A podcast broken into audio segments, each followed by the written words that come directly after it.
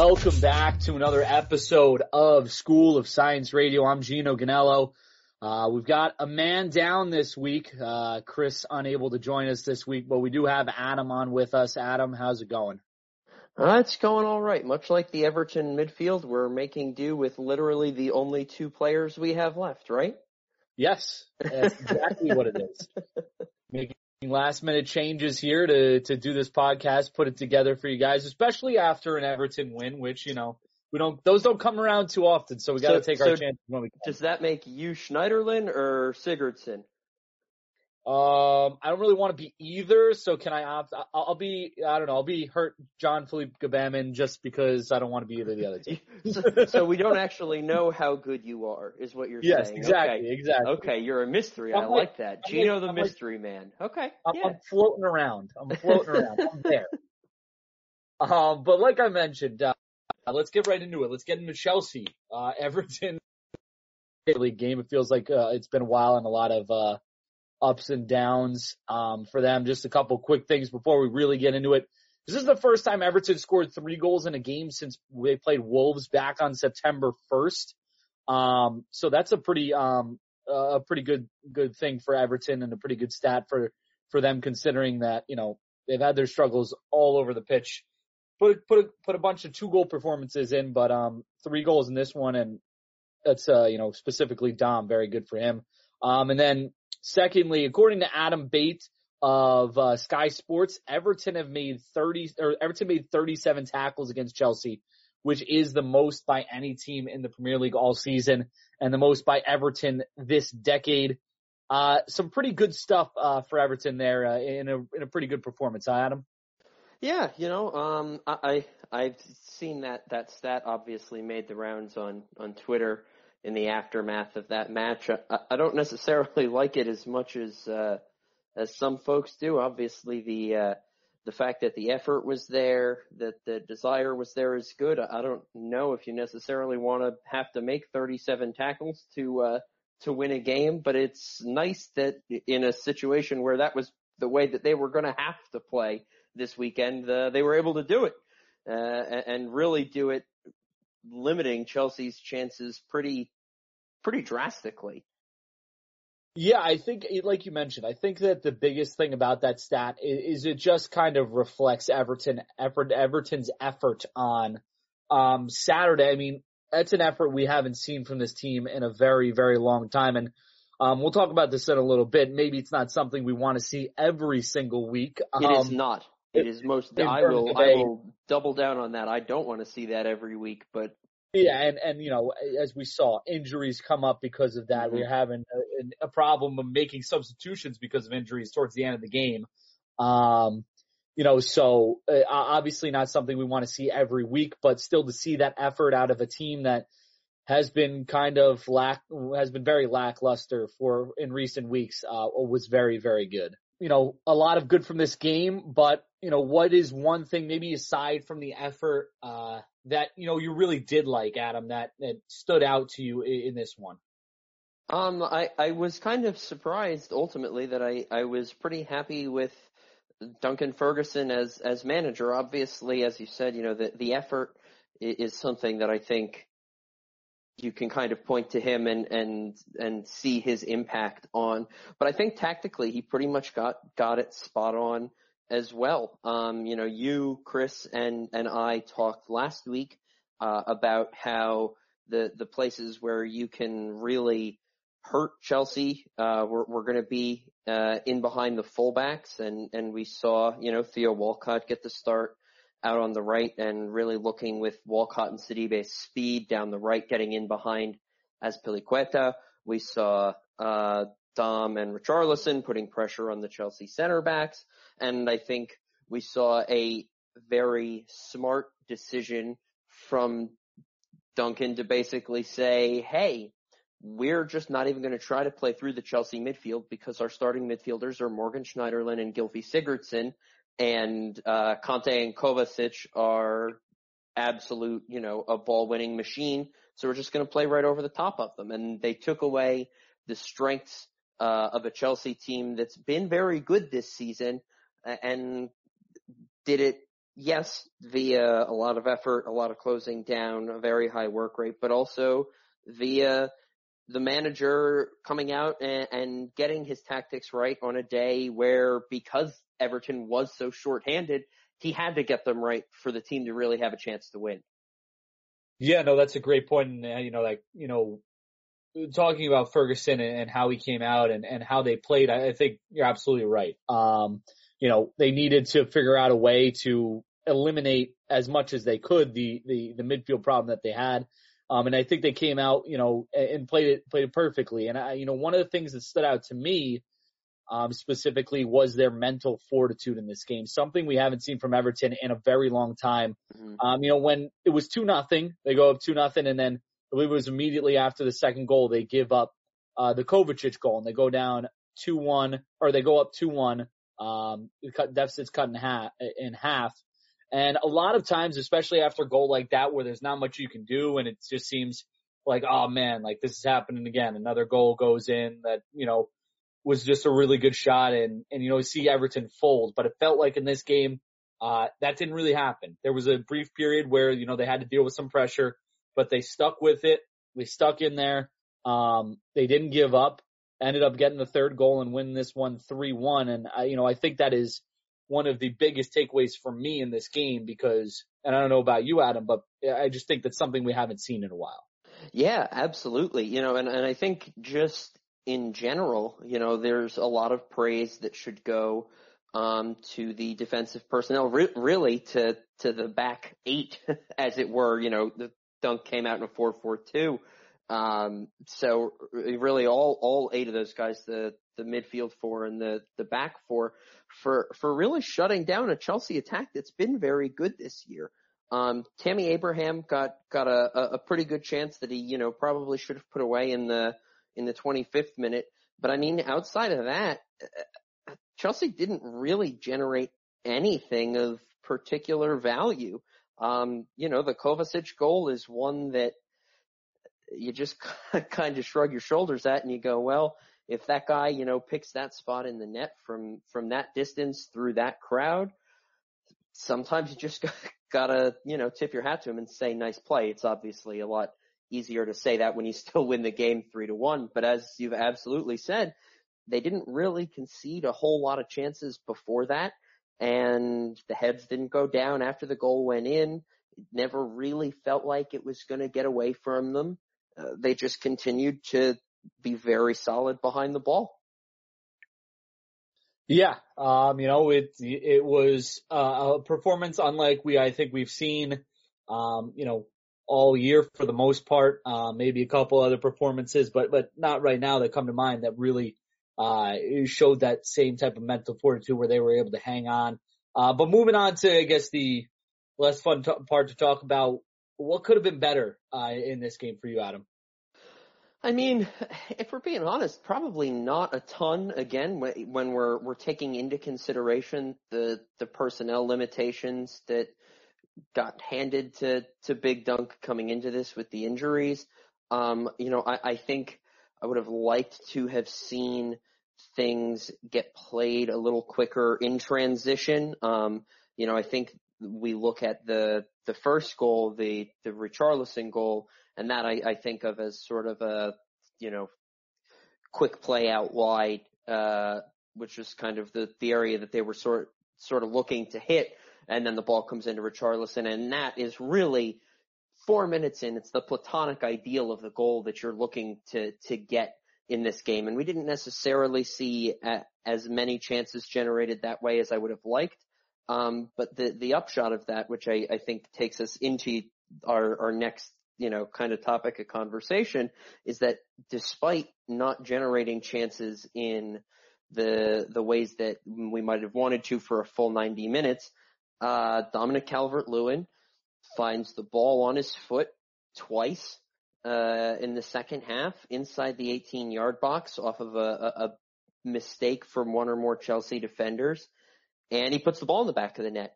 And it wasn't that Everton necessarily did a ton right to get that chance, to earn that chance. But sometimes, especially when your team has been struggling, you just got to take that little bit of luck that's given to you and put the ball in the back of the net when the chance arises. It's something that we know Dom has struggled with his finishing at times, but he made no doubt two separate times in the second half to put this game away. And to me, that's, you know, the good side of the bad, that maybe we didn't create as many chances on the counter as we would have liked, but we saw Dom put the ball in the back of the net twice on, you know, crap goal situations, and you get a guy scoring you some crap goals, more often than not, that'll win you the game. Yeah, absolutely. And I want to talk about that a little bit because, you know, obviously Dom's pressure all game probably played a part in some of the mistakes that were made there, and maybe even in a mistake or two that led to at least one of those goals. Yeah, the third. Yeah. Is this, you know, is this the best style of play for Dom and the way he plays his game? Is this something that, you know, suits his game and the way we can get the best out of him? Well, we've talked a lot this year about how each of the options that Everton has at striker kind of brings something different. I actually just wrote a piece today, Dave, recording Wednesday, that I think will probably be up on the site by the time the pod goes live as well, about what Dom has done this year and what he's been good at. And really, Dom is good in these sort of games against these sort of teams because you can really utilize him in one of two ways. You can use him as the guy who applies the high pressure, and that's definitely something that we've seen under Marco Silva when he tried to play the press. You know, Dom was definitely the best guy for that. And also when you're in a situation like we were against Chelsea, where it's not so much the high press, but it's, you know, 4-4-2 with 8 guys behind the ball, and you're just going to knock the ball up to the big guy up front, and he's either going to shield defenders with his back to the goal to let guys get up into the attack, or with his speed, he can challenge in behind, especially against some of the slower center backs that you see. Either situation he can be good for. He's not so good in the matches against the Burnleys of the world because he doesn't quite have the same technical ability, and I still think that that's a Cenk Tosun or a Moise Keen type situation. But the guy now has 5 goals, 5 Premier League goals on 5.04 expected goals. So he's basically finishing at an expected rate, and his expected goals per 90 is the 9th best in the Premier League right now. Only Sergio Aguero, Gabriel Jesus, Marcus Rashford, Tammy Abraham, Chris Wood of Burnley, don't know what he's doing on this list, Mohamed Salah, Jamie Vardy, and Raheem Sterling are averaging more expected goals per time played than Dominic Calvert-Lewin. So yeah, I think you have to say that he's very much proven that in matches like this, he's a very, very dangerous player. You know, sticking with the style of play, Adam, you know, we talked about this a little bit, but this can't be sustainable, right? In the long term, no, not with the personnel that this team has right now. I don't think that, you know, this will magically become a Leicester City type, you know, bunker and counter all the time type of team. But that said, we're going to talk about the upcoming match against Manchester United in a little bit.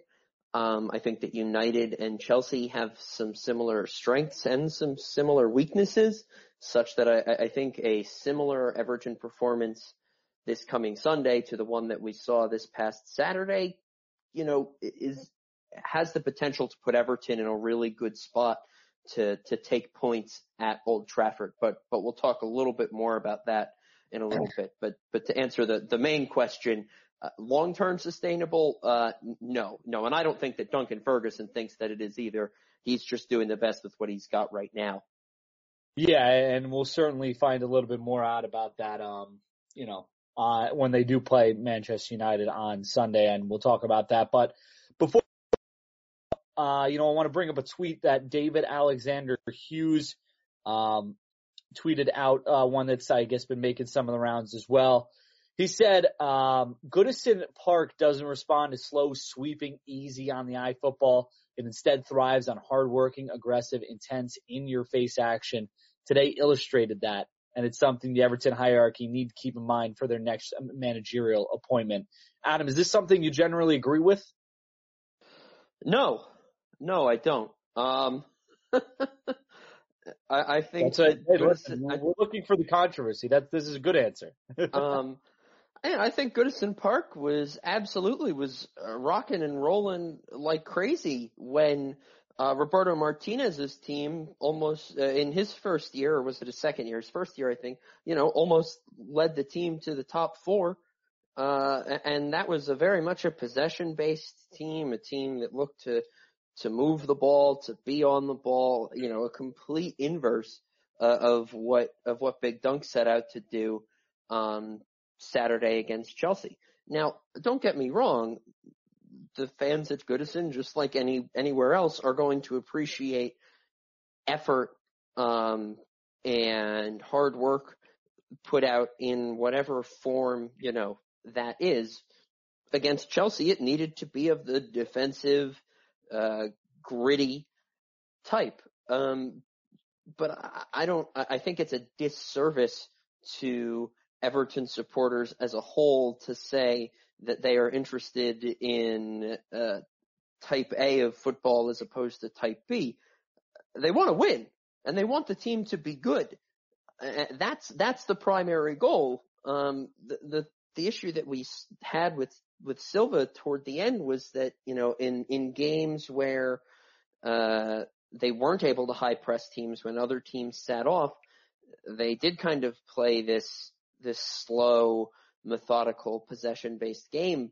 But the issue was not that it was not good to look at or aesthetically pleasing or what the fans wanted to see. The issue was that it didn't work, that they weren't creating chances regularly. If you're a team that creates chances and scores goals and can keep the ball out of its own net, I think Everton supporters are going to love you for it, regardless of what style it is. So for me, I just want to see an Everton manager who can get the most out of the players that we have and has a plan to build a squad in a particular vision, whatever that vision might be, that makes the squad upwardly mobile again. And I think that most Everton supporters would agree with that sentiment. Yeah, I think that the biggest part is that the Everton supporters just want to see effort out there. I think that's, you know, I feel like that's something that's gotten lost recently. And you know, you just obviously with the constant changing of managers and stuff like that, it can get a little difficult to bring that same effort week in and week out, especially with the poor form. But you know, I think that the Everton fans respond to effort, and whatever way that comes in, I think is they'll be happy with. They just want to see effort on the pitch week in and week out, and you know, obviously we got that this past weekend, and that was a lot of fun. It was a lot of fun watching that, and hopefully, no matter what style of play we play, we can get back to the winning ways and get Goodison Park rocking again in the near future, but. As you mentioned, we won't be at Goodison Park this weekend. We'll be playing Manchester United at Old Trafford. Let's preview that a little bit. Just some quick things on them before we get into it. United find themselves in fifth place right now. They've won their last two matches against Tottenham and Man City. Haven't lost matches. The game is at Old Trafford. The way with all 3 points at Old Trafford was back in 2013. A pretty memorable one, the Brian Oviedo goal in the 86th minute to win 1-0 as a part of that magical Martinez season. So let's get right into our lineup real quick before we get into Manchester United. Do we foresee any changes going into this week? I think barring injury, which, you know, we've still got to get Dunk's media availability before we can comment on that with total certainty. I think if everybody's healthy, I think you do go back to the same lineup. I think that both the performance and the result against Chelsea were what you wanted, and you don't change that in a game against a United team that similarly has, you know, some very, very dangerous attackers, some very quick attackers, but a midfield that lacks creativity and a defense that's a little bit prone to making a couple of bad mistakes, which is really, you know, how Everton beat Chelsea. So if everybody is healthy, I think we see the same 11 guys come out at Old Trafford on Sunday. Yeah, I tend to agree with that. The only change that I might make to the lineup, and I forgot to mention this a little bit in the review of Chelsea, I'd like to see Mina maybe get back in the lineup there. I'm not sure Keane was that. I don't think Keane was that great. I think he had his fair share of woes in that game as well. That could have easily led to goals, and we might be talking about more if they did lead to goals. So that really would be the only change. But again, you know, a center back partnership that works and only gives up one goal and you win the game, it's hard to really change much against that, especially against a very good attack in Chelsea. You know, I don't know if you've been watching United. I haven't been able to watch them too much. But if you have been watching United, Adam, you know, what have they really been doing better, you know, to get them back into this little bit of a winning streak and, point streak they've been, had going, over the past few weeks? Well, the thing about Manchester United is that they have players like Marcus Rashford and Anthony Martial, and those happen to be players who are good at football and scoring the goal. It feels a little overly simplified, but it's the truth. You put those two guys out there, and Daniel James on the opposite wing as well, who's not necessarily the most skilled player that you will ever see, but gosh darn it, he's fast. Yeah.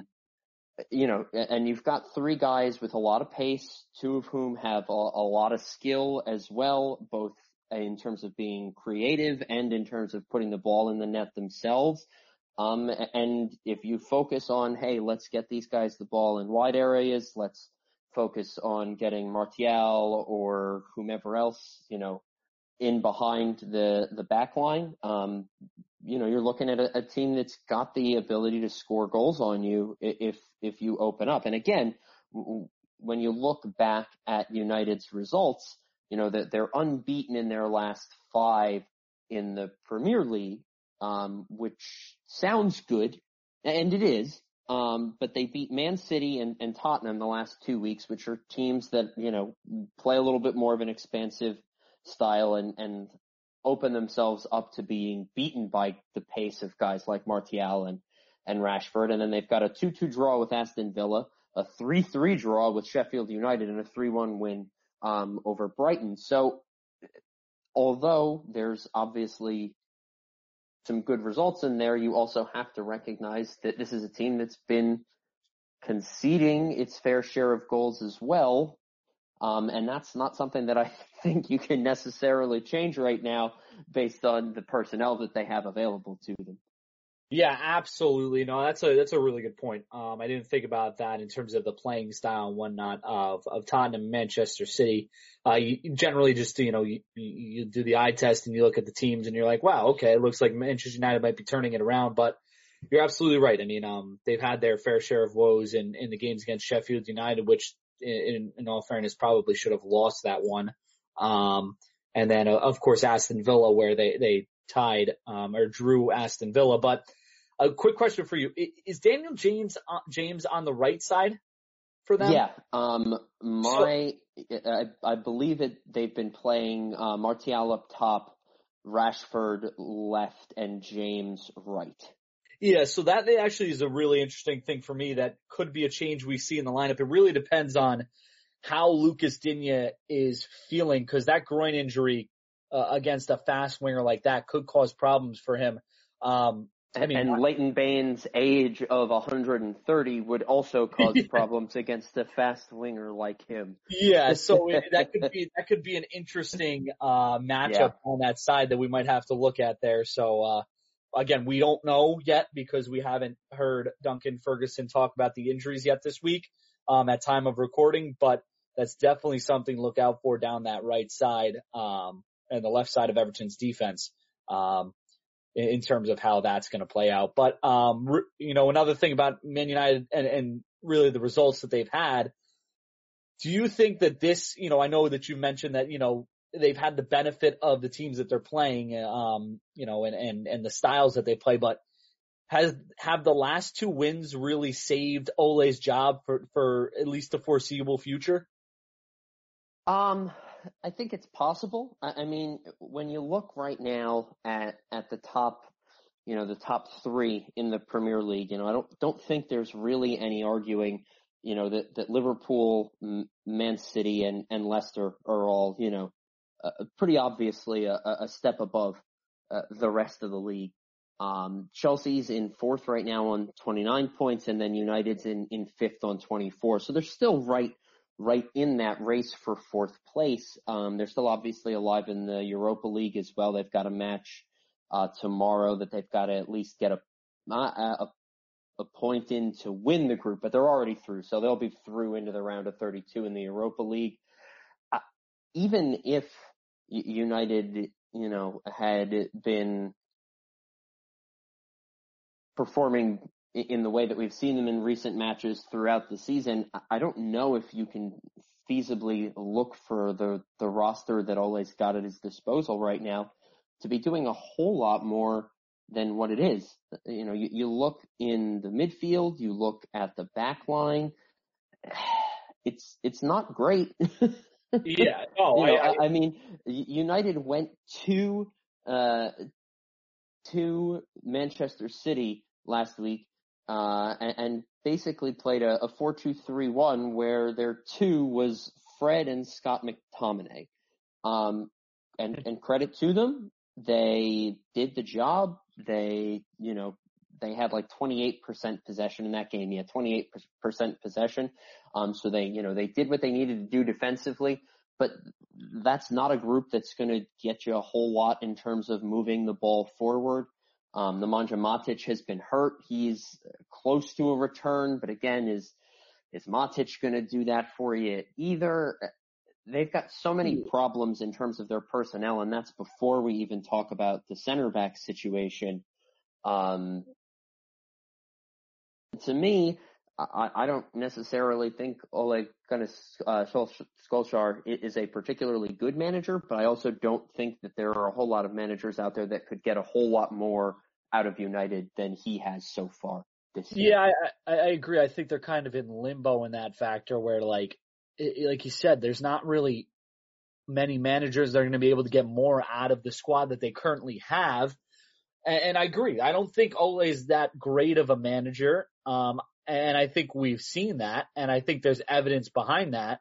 But at this current point in time, you know, getting a couple wins, they're still in fifth place, still in the Europa League.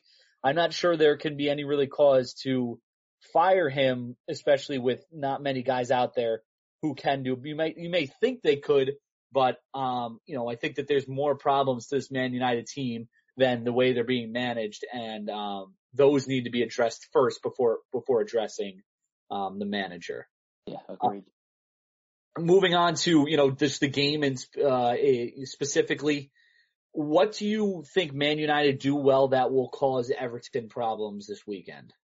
Well, I think you've hit the nail on the head. That the wide areas, specifically Daniel James's pace against whomever our left back is going to be, could be problematic. You know, I think that Dunkel set the team up specifically to sit deep and try not to get beat by that pace out wide. Obviously, Sidibé can move a lot better than Dinya or Baines can. So I'm not as worried about the opposite side. And then just the recognition that in addition to raw pace, you know, Anthony Martial and Marcus Rashford are both players who, if you give them a half yard of space, if you switch off for just half a second, and they find the ball in or around the 18-yard box, they can really make you pay.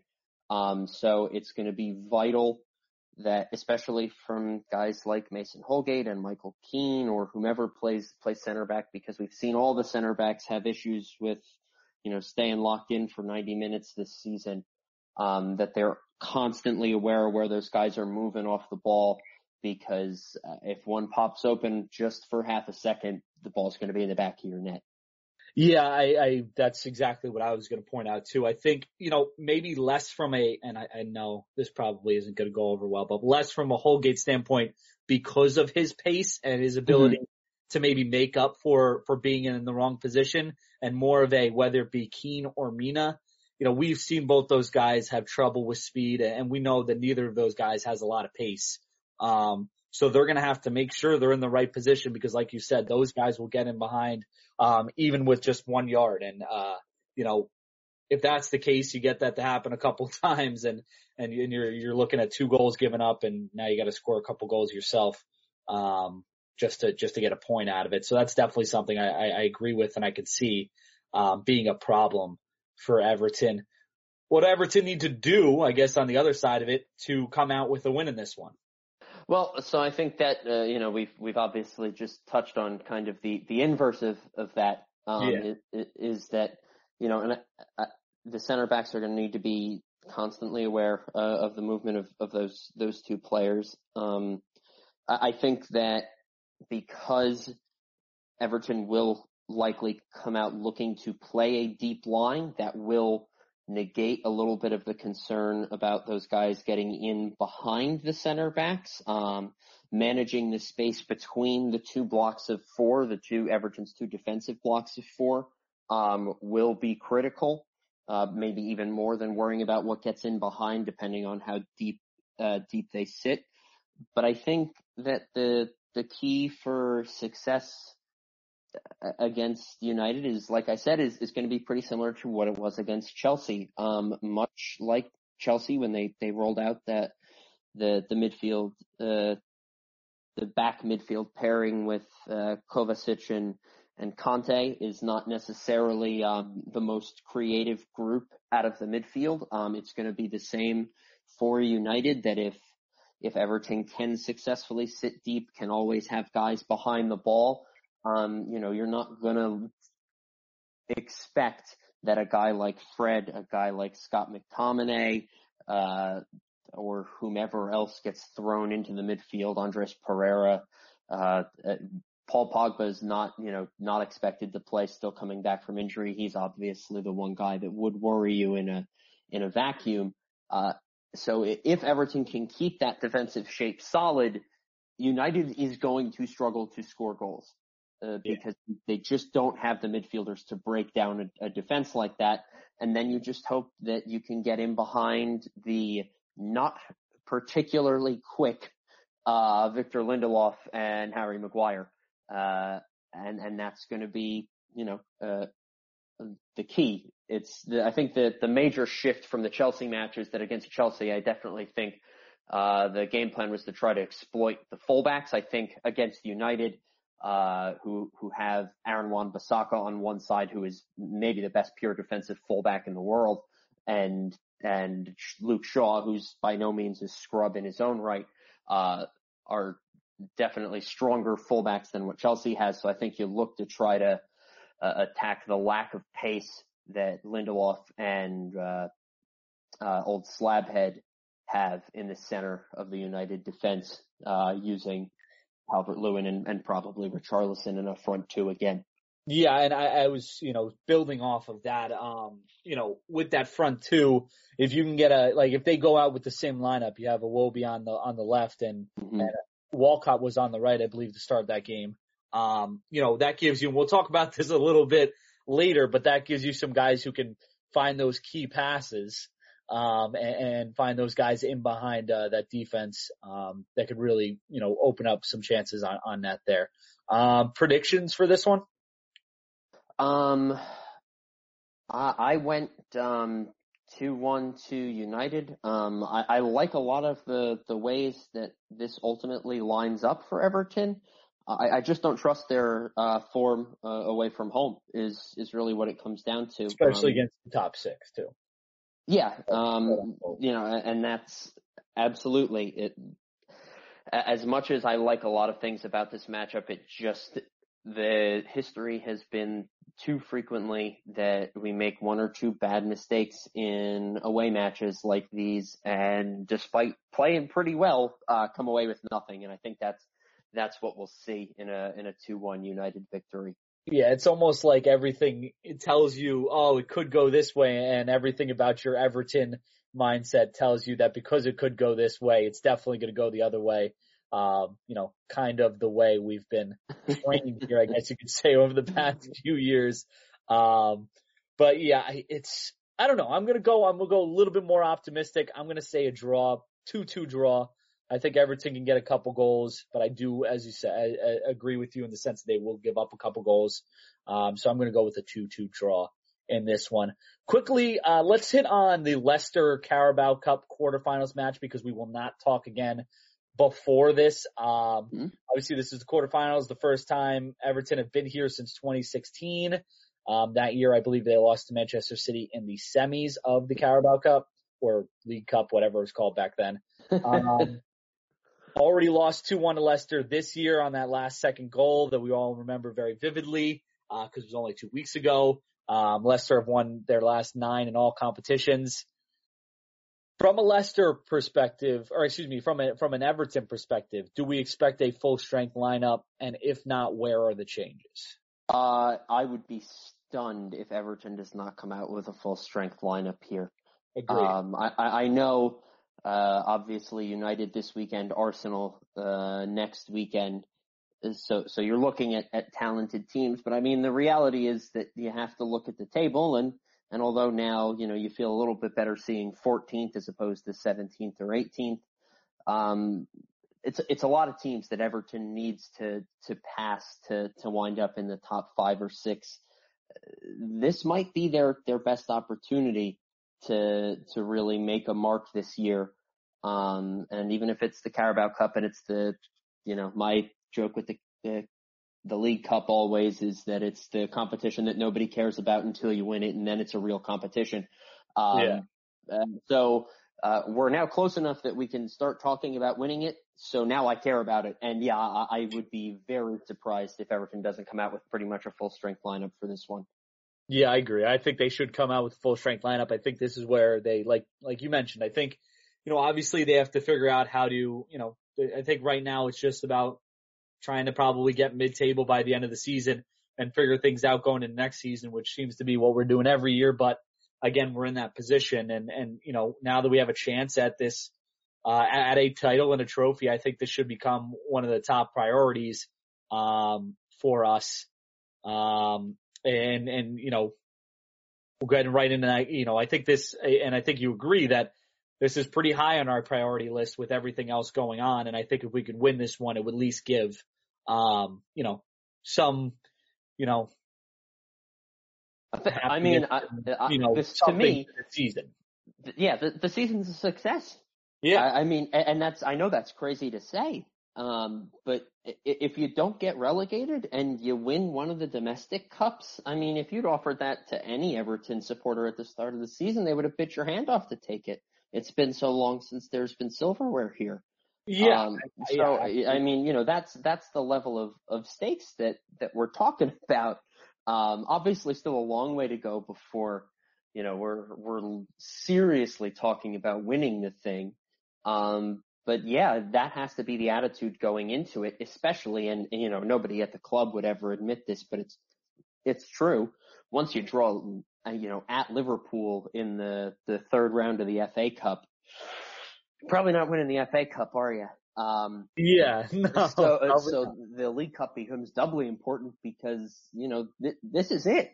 This very feasibly, you know, could be Everton's last chance to make a meaningful mark on this season, with the way that a lot of things have panned out already. Yep. No, absolutely agree on that.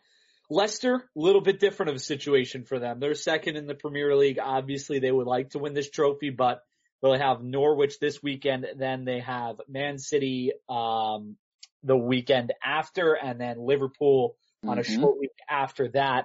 Do we expect them to come out in a full-strength lineup in this matchup? Tough to say. I definitely think they're more likely to rest some guys than we are.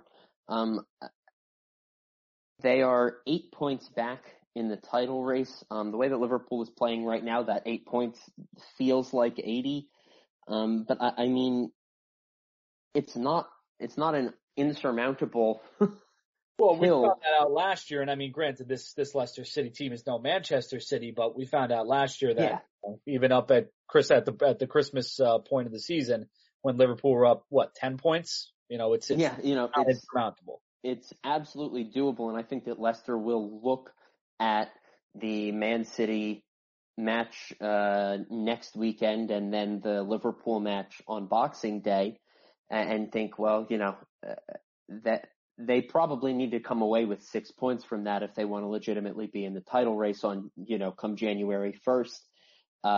And when you're in a situation where you can even be talking about that, then the quarterfinal of the League Cup kind of loses a little bit of its luster, I think. Yeah. So I don't expect, a wholesale B team or anything like that, from Leicester City, but this is a team that, has multiple players who are absolutely, every week never rotate out guys. When you look at guys like Johnny Evans, James Maddison and Yorkie Ellemans, Jamie Vardy, obviously, Wilfred Ndidi, who maybe not all of them rest, but maybe two of them do, especially given the way that Kelechi Iheanacho has come on since scoring against Everton. That maybe this is a game where you rest Vardy, at least from the off, and you let Iheanacho start up front. Yep. Not that will bring a whole lot of solace to Everton supporters at this particular point. Nothing that makes us feel any bit better about that. But it's something that you could see, definitely. That's exactly where I was going as well. That's a change I could definitely see being made. If Ferguson is still in charge, which I don't know, I feel like at this point, if he's going to be in charge for that match, he would probably be in charge for the Leicester match as well. I agree. How do you think his style of play will differ from the last time these two teams played, and will it end up making a difference in the end? I frankly don't know if I think it's going to be a whole lot different. Everton got outpossessed 70-30 on the day. Against Leicester. Silva rolled the five at the back. Again, that was really more out of necessity and the numbers game of who he had available to him, than anything else. I think Dunk would probably, especially if we get a result against United, would probably stick with his 4-4-2. But at the end of the day, the tactics are going to be pretty much the same. It's going to be sitting behind the ball and challenging Leicester to break us down in the half court, so to speak, and then looking to hit on the counterattack again. And I mean, Everton did get a goal in that game playing that way. And really things only fell apart for Everton in that match because they were in that back five in which the center backs looked extremely uncomfortable the whole way. So I don't think that you have to squint really hard to see a similarly constructed Everton, but with a back four instead of a back five, pulling a result out of this one, because they just, came very close to doing the same at Leicester a couple of weeks ago. Yeah, in a formation that, like you mentioned, they were not comfortable. Not familiar. It's exactly. The nice way to put it. Exactly. It'll be interesting to see how the 4-4-2 changes things up, if especially if they get a result on Sunday, and see how that, I think that Leicester, much like we would probably like to play on the counter, and when they have to attack us and try and break down our defense, I think that puts them at a tiny bit disadvantage in terms of the way they like to play typically. And we've seen them kind of transition under Brendan Rodgers. They remain a team, obviously, with with Vardy up front and with Wilfred and Ndidi kind of playing the N'Golo Kante role and doing it very well, they are certainly a team that can beat you playing a bunker and counter style. But you're also looking at a midfield that's got James Maddison and Yuri Tielemans and can break you down at times as well. So it's a Leicester team that is more comfortable in possession than they have been in past years. So even though that is the thing that Everton will probably look to thrust upon Leicester, the James Maddison and Yuri Tielemans are still darn good footballers.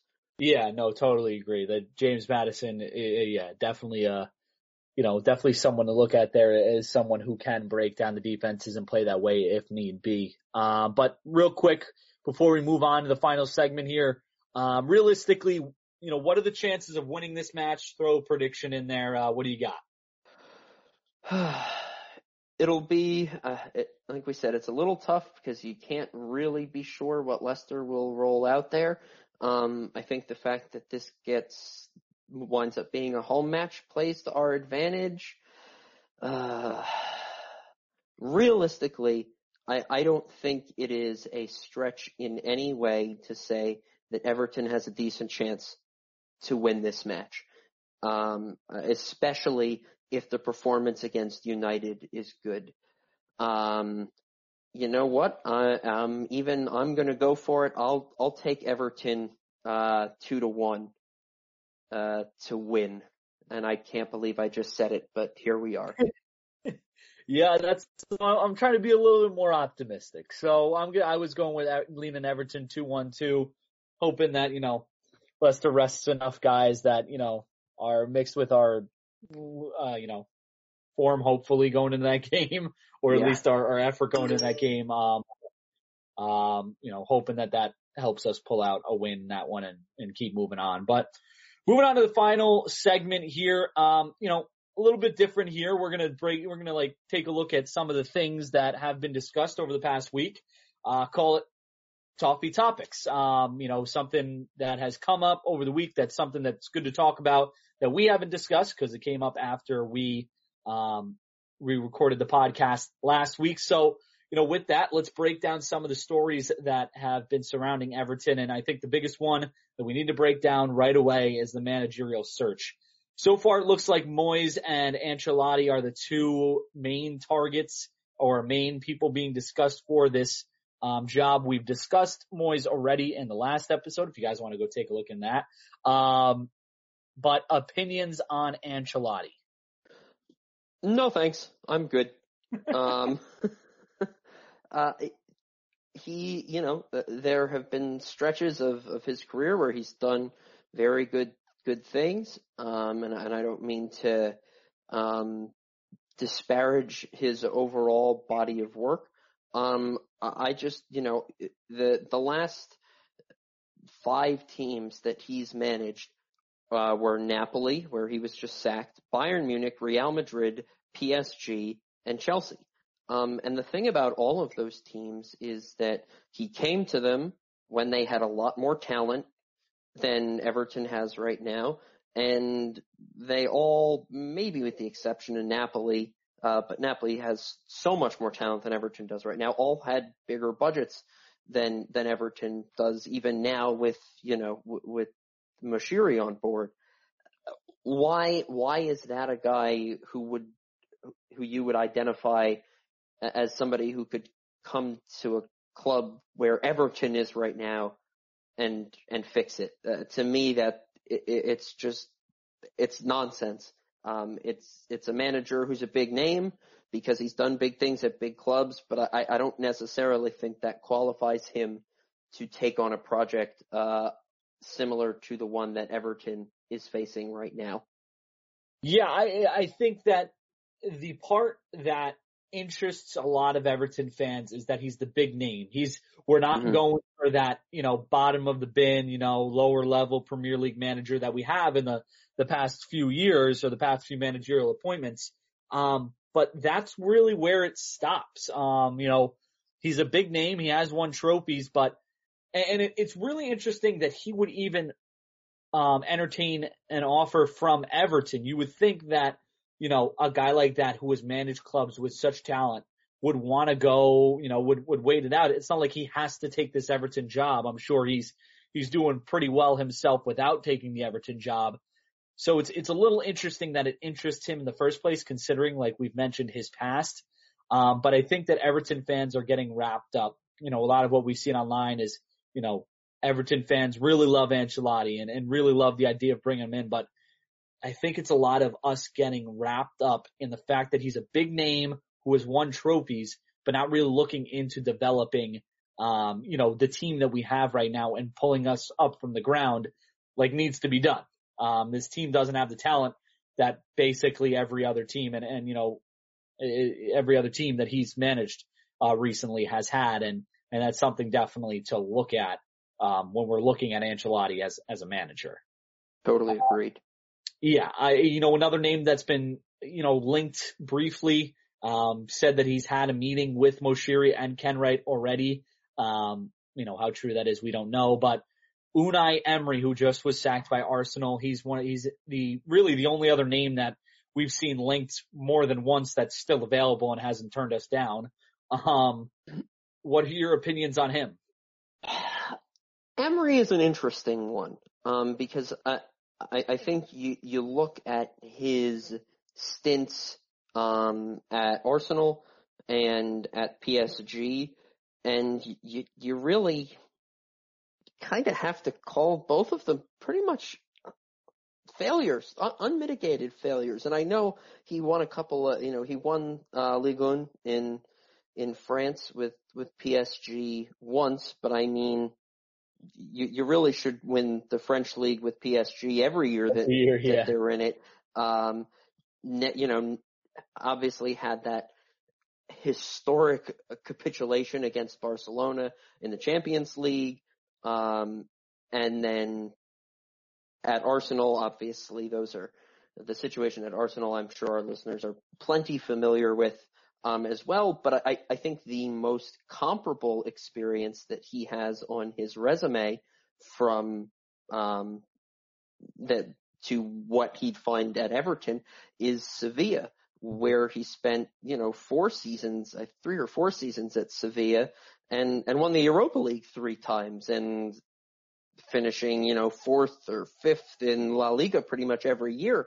And that is the sort of place that Everton kind of fancies itself to be right now. Is he still that manager that he was 6 or 7 years ago when he was doing that at Sevilla? And it's just that the bigger clubs have been too much of a challenge for him, or has he changed? You know, I'm not totally comfortable speculating on that at this point. What I will say is that his Sevilla tenure makes him one of the most interesting and attractive candidates to be linked to the job so far.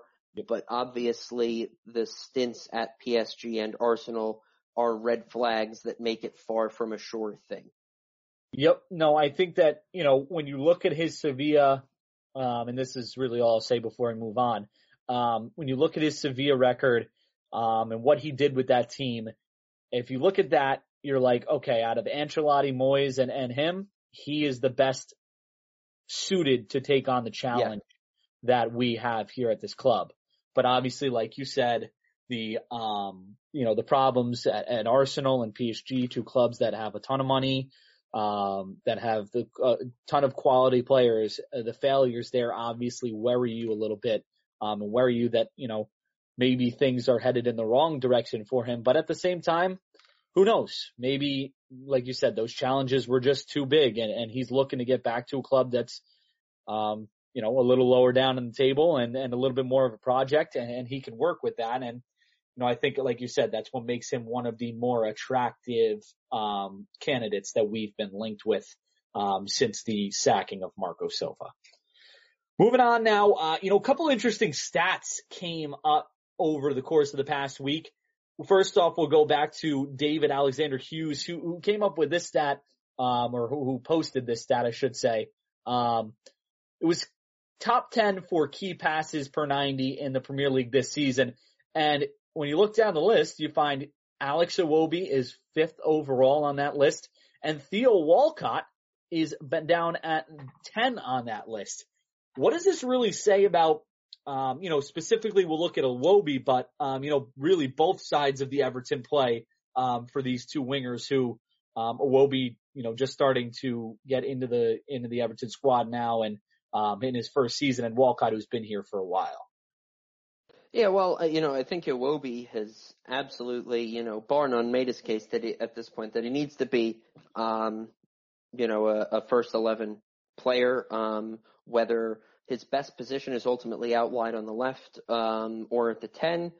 I don't really know yet necessarily. A lot of that will also depend on what the next manager thinks of Gylfi Sigurdsson and Bernard as well, because both of those guys are obviously guys who can be starters, and that could impact where Iwobi plays.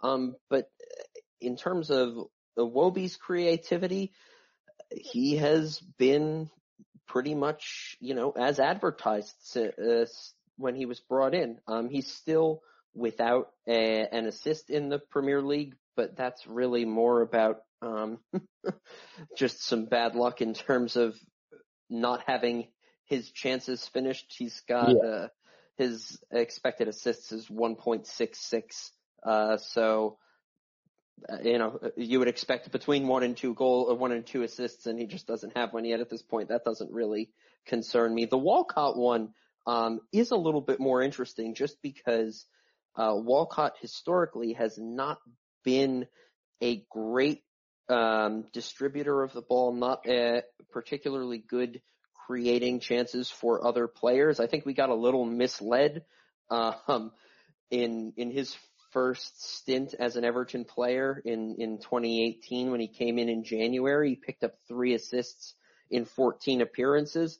That 3 assists is like the most he's had in a Premier League season, at least as far back as Understat goes, which is 2014-15. But he has looked consistently like he is getting more and more involved in creative play, in build-up, in getting crosses into the box, and it gives Everton a lot more flexibility in terms of what we can do with our wingers. Yeah.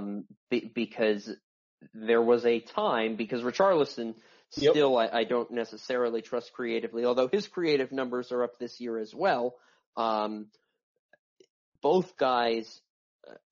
It was a troubling proposition to think about playing both of those guys together because you didn't trust either of them to be a creative force.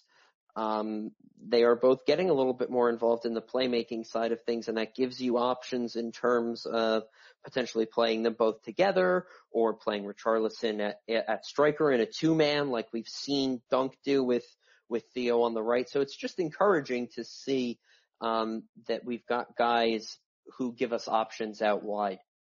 Yeah, no, I was going to hit on the Richarlison, just like you said, it gives us options. It's the good thing is that, if Theo can keep producing, creatively at this rate or maybe a little under this, I'm not sure it's realistic to expect him to keep doing this for a long time, but if he can, or for the course of the season, but if he can keep doing that, it allows Richarlison to be more of that run at the defender, less creative type of winger, because when we inevitably probably end up going back to, just one striker up top for, a majority of the games, Richarlison's going to need to place the play, and he's going to have to play on that wing, which means, obviously, like we've mentioned, it creates an interesting spot for Iwobi and whether he gets into that center attacking midi role. But yeah, it's good to see those numbers coming across for a couple of our players. And like you said, the finishing hasn't been there. And that's why I think that they don't have the assists that they should have, but good creative play from them. And that's always good to see from those guys. The second one was, Sidibé. We praised him a lot for going forward recently. He has had a couple great assists in the last 2 Premier League games.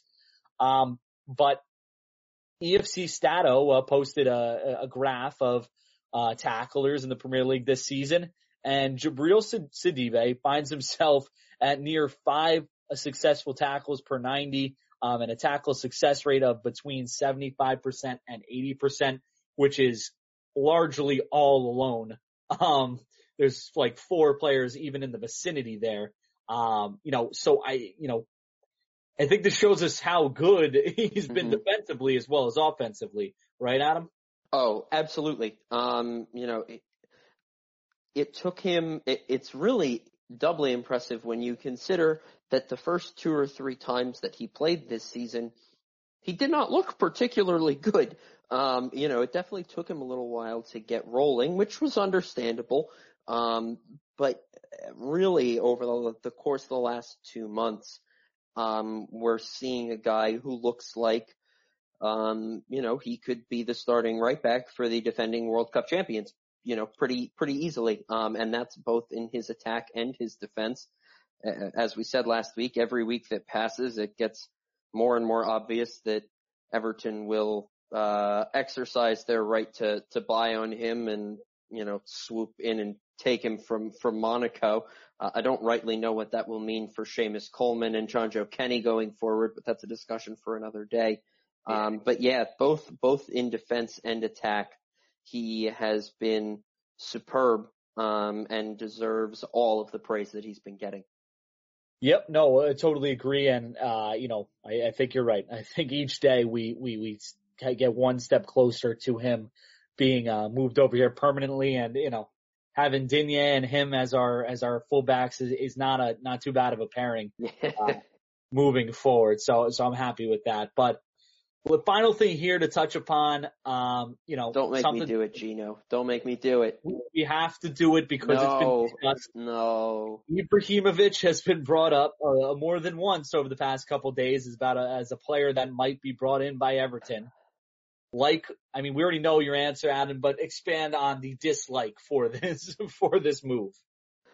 So let me preface this by saying that I am a guy who watches a fair bit of MLS, and Zlatan Ibrahimovic can still score the football. The guy had 30 goals in 29 matches in MLS last season, which I know if for any of our English listeners may, say, oh, well, it's MLS, blah, blah, blah. But 30 goals in 29 matches in any league is a lot of goals. And on an LA Galaxy team that is not good, just not good at all for a lot of reasons that I won't get into because they don't matter for this particular, on this particular podcast. But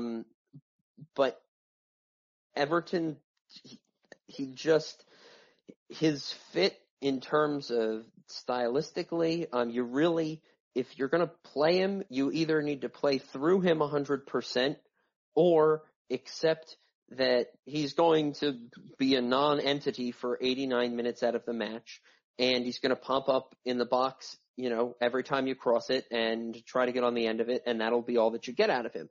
Now, if you're in MLS, which is a league that has less talent than the Premier League, or you're a team that's got guys that can just put the ball on his foot in the box and let him do what he does best, great. Take him. There's absolutely still a market for this guy because he can 100% still play. But he doesn't fit into either of those categories in terms of a fit at Everton, and that doesn't even begin to broach the subject of the personality nightmare that the guy is. So to me, it's a non-starter. You don't want to be putting another guy between Dominic Calvert-Lewin and Moise Keen getting time. I think we've seen what Cenk Tosun can do against some of the more conservative teams in the league, and that he can be a fit in those matches as well. We've seen what Richarlison can do in a two-man front. I don't think that Everton needs to add any striker this January, much less Zlatan Ibrahimovic. No way. Yeah, no, totally agree. You hit the nail on the head. Everton are not in a position that they need a guy like Zlatan Ibrahimovic to come to their team. They have a lot more problems than getting a guy like him to get up there and score goals. Obviously would help. But right now they need to build their team and build this club. A 38-year-old Zlatan Ibrahimovic, who, who knows what's going to happen with him, where his attitude will be, how that'll affect the locker room is certainly not something that we need at Everton right now. Adam, any last things you want to say before we wrap this thing up? Not too much that we haven't already covered. You know, I think the feel good factor from last week's match obviously can't be overstated, and was exactly what the team needed. But again, I just want to give Duncan Ferguson credit not only for getting effort out of his teams and catching that ball kid when he jumped into his arms, and just doing a lot of jumping and waving, but getting his tactics right and clearly being ready to play against Chelsea in a specific way that played to his team's strengths, that played to Chelsea's weaknesses. And though, you know, that doesn't necessarily make me think any more now, that he's a long-term answer at manager, that performance, the way that he handled the team, the way that he handled pretty much everything from the moment that Marco got sacked until right now, makes me feel like if it needs to be a month, if it needs to be 3 months, if it needs to be to the end of the season, that he's in charge for Everton to be able to do the right thing for itself at manager long term. I'm comfortable with that. And that's a good place to be, and it's certainly a better place to be than we would be if they had, say, put David Unsworth in charge again. So good on the club for trusting him, and good on him for making good on that trust in the early going. Yeah, absolutely. We didn't talk about him enough this podcast, but Duncan Ferguson, unbelievable stuff this weekend. Really, really fun to watch him. Really brought some excitement back to, and really brought some fun back to watching Everton. You know, there were points there where you saw him running down the touchline. You kind of got chills knowing what it's like in the stadium there, or in Goodison Park, and, you know, thinking about what that atmosphere was like, because it was just such a cool moment to see that club legend, come in, handle everything, like you said, perfectly, and you know, really do a great job and, you know, bring some fun and excitement back to Everton football, which, hasn't been, a common sight the past few years. But that's all we have for you guys today. You know, we've discussed everything we have. Go Toffees. Got the game against Manchester United and then Leicester. Hoping for 2 wins. That'd be pretty cool. But either way, we will talk to you guys next Wednesday. We'll see you then.